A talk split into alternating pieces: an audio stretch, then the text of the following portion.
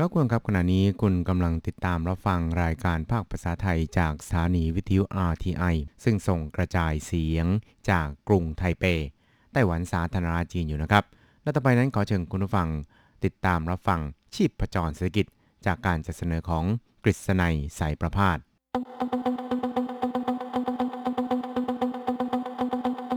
เศรษฐกิจก้าวไกลประชาสุขสันต์จับชีพจรเศรษฐกิจสู่บันไดแห่งความผาสุก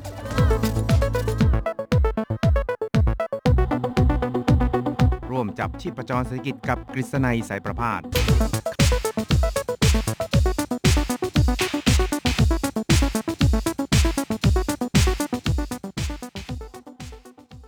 สวัสดีครับคุณฟังที่รักและเคารพทุกท่านครับ ผมกิษณัยสารพาดก็กลับมาพบกับคุณฟังอีกครั้งหนึ่งครับในช่วงเวลาของ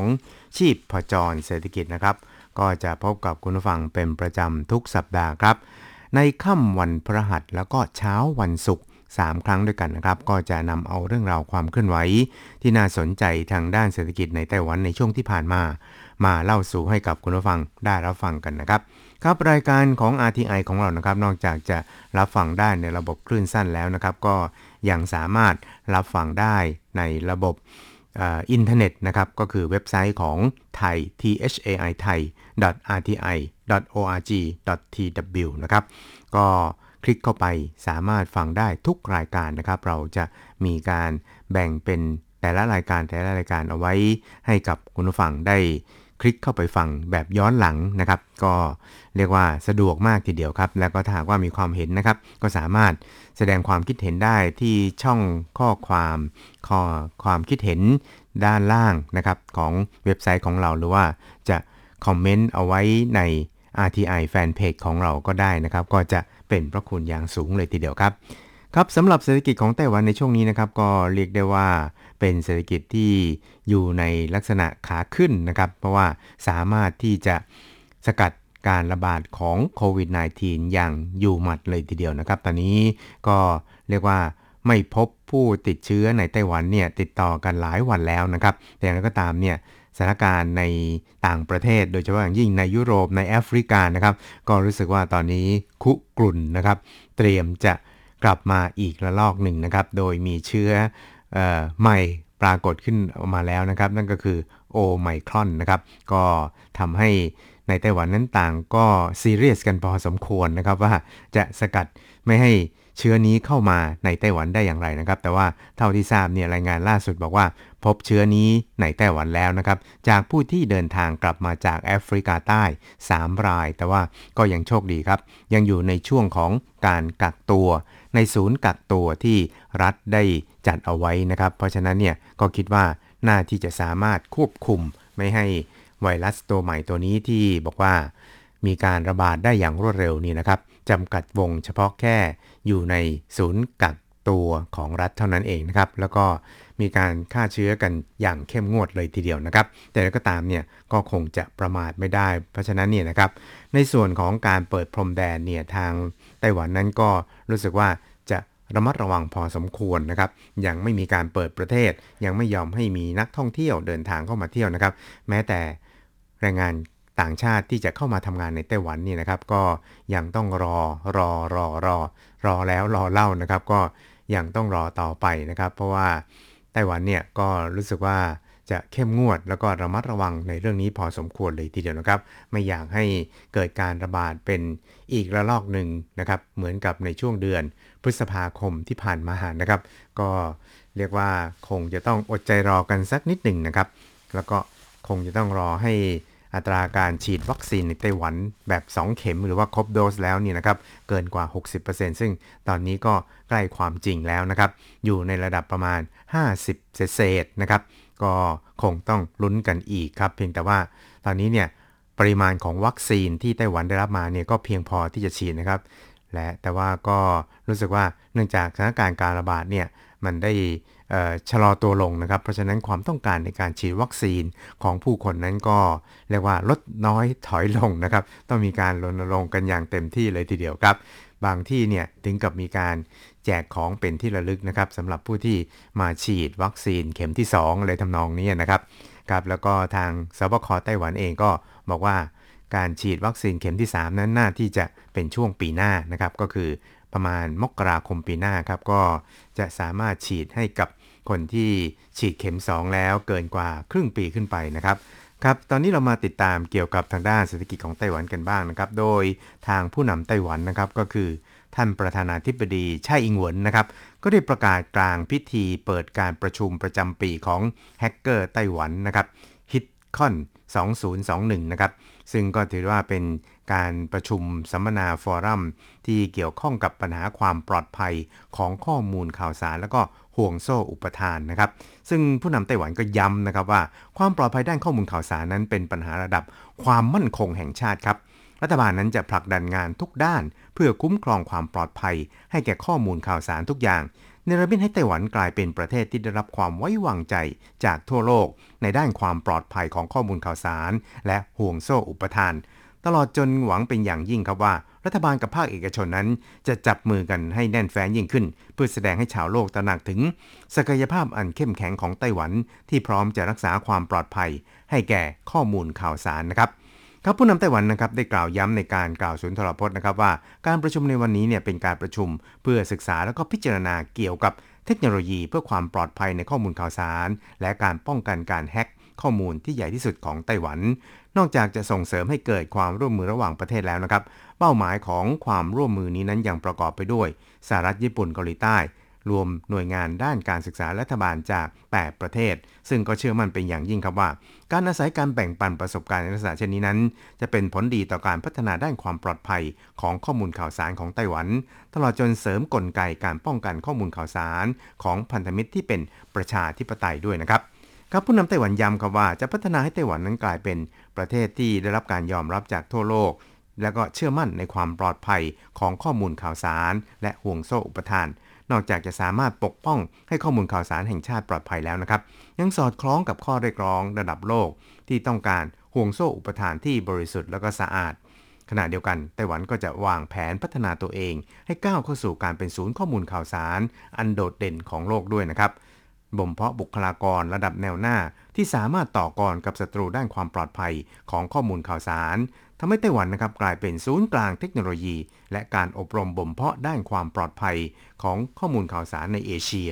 มีความสามารถในการให้ความช่วยเหลือประเทศที่มีอุดมการใกล้เคียงกันนะครับสร้างกลไก แห่งการป้องกันการร่วมมือระหว่างประเทศที่เข้มแข็ง และในตอนท้ายนะครับ ท่านผู้นำไต้หวันนั้นก็ยังได้ย้ำครับว่า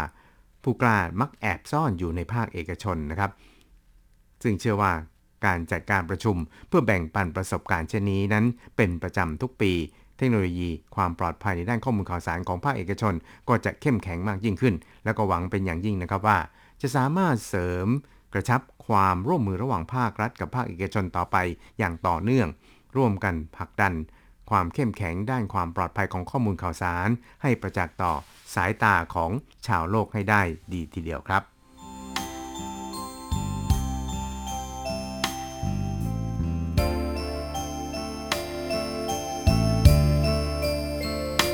ครับอีกเรื่องครับเราไปดูเกี่ยวกับข่าวดีทางด้านเศรษฐกิจของไต้หวันนะครับ ซึ่งสำนักบัญชีกลางสภาบริหารไต้หวันสาธารณจีนนะครับก็ได้ประกาศผลการประมาณการการเจริญเติบโตทางเศรษฐกิจของไต้หวันในปีนี้ก็คือปี 2021 นะครับบอกว่าปีนี้เนี่ยนะครับไต้หวันจะมีอัตราการเติบโตทางเศรษฐกิจหรือ GDP โตขึ้นประมาณ 6.09%นะครับซึ่งก็เรียกว่าทะลุเพดานเลยทีเดียวนะครับทุบสถิติในรอบ 11 ปี ซึ่งปีหน้านี่นะครับก็อาจจะอยู่ที่ประมาณร้อยละ 4.15 ครับสำนักบัญชีกลางของไต้หวันนะครับก็วิเคราะห์ครับบอกว่าเหตุสำคัญก็คือการลงทุนของภาคเอกชนนั้น พุ่งกระฉูดกว่าที่คาดเอาไว้ในตอนแรก แม้ตัวเลขปีที่แล้วจะค่อนข้างสูง แต่ผลงานในปีนี้นะครับก็ยังค่อนข้างดี รวมทั้ง การลงทุนนั้นก็ถือว่าเป็นการขับเคลื่อนทางเศรษฐกิจในอนาคตด้วย ก็ทำให้ในปีหน้านี่นะครับเศรษฐกิจไต้หวันจะเติบโตต่อไปอย่างต่อเนื่องเลยทีเดียวครับครับคุณชัยหงคุณนะครับรองผู้อำนวยการสำนักบัญชีกลางสภาบริหารของไต้หวันนั้นก็วิเคราะห์ครับว่า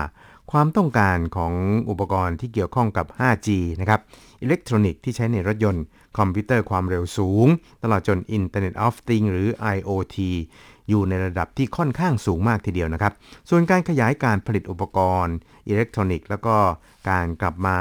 ลงทุนในไต้หวันของนักลงทุนไต้หวันนั้น ก็จะมีการขยายตัวต่อไปอย่างต่อเนื่อง แล้วก็ยังมีการลงทุนในส่วนของด้านพลังงานเขียวอีกด้วยนะครับ ก็คาดว่าไตรมาส 4 นั้นการลงทุนของภาคเอกชน จะขยายตัวถึง 18.2%ครับ เพิ่มขึ้นเป็นอย่างมากจากที่ได้คาดเอาไว้ที่ร้อยละ7.8 ทำให้ตลอดทั้งปีนั้นเติบโตถึง 18.88%สูงกว่าที่ประมาณการเอาไว้ในตอนแรกถึง 6.99%ก็เป็นปัจจัยหลักนะครับที่ทำให้ตัวเลขของ GDP ไต้หวันนั้นพุ่งสูงขึ้นดังกล่าวข้างต้นนะครับ แล้วก็ถือได้ว่าเป็นตัวเลขที่สูงที่สุดเท่าที่เคยมีการประมาณการเอาไว้นะครับ ไม่ว่าจะเป็นของภาครัฐหรือว่าภาคเอกชนก็ตามครับ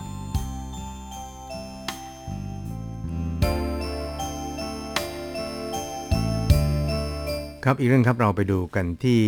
โควิดนั้นดันเศรษฐกิจไร้สัมผัสถึง 90%ยินดี ที่จะใช้วิธีการจ่ายเงินผ่านระบบอิเล็กทรอนิกส์ครับ ครับคุณผู้ฟังครับการใช้เงินอิเล็กทรอนิกส์ ในการใช้จ่ายซื้อข้าวซื้อของในปัจจุบันนั้นก็ถือว่าเป็นที่แพร่หลายมากยิ่งขึ้นทุกขณะครับ ธนาคารทรัพยากรมนุษย์ของไต้หวันได้เปิดเผยผลการสำรวจล่าสุดระบุว่า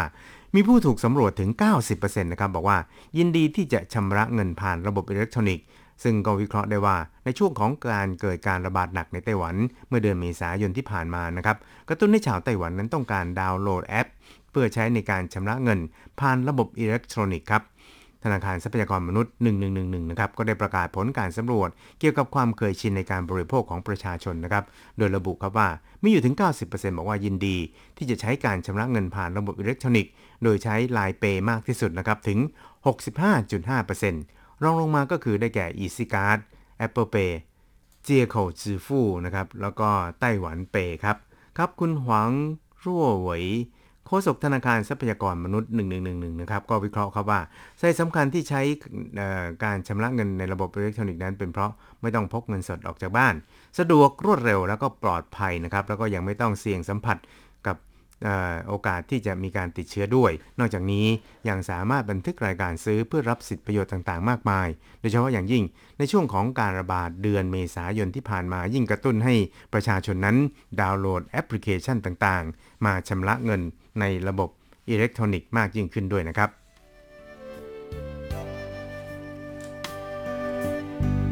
สุดท้ายครับเราไปดูกันที่ชาวไต้หวันนั้นได้เฮครับ แล้วก็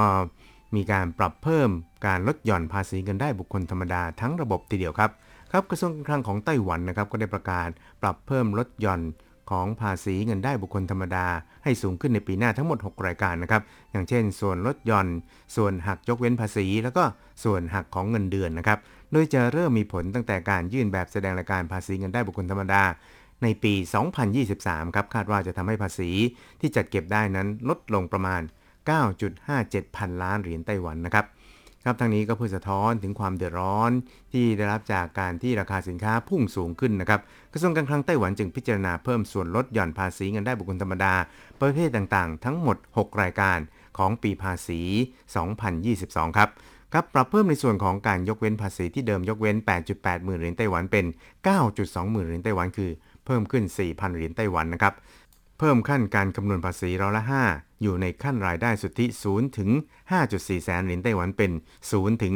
5.6 แสนนะครับ ภาษีเงินได้สูงสุด 40%จากรายได้สุทธิ 4.53 ล้านเป็น 4.72 ล้านเหรียญไต้หวันครับ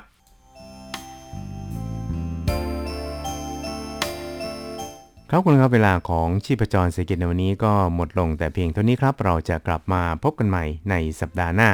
สวัสดีครับ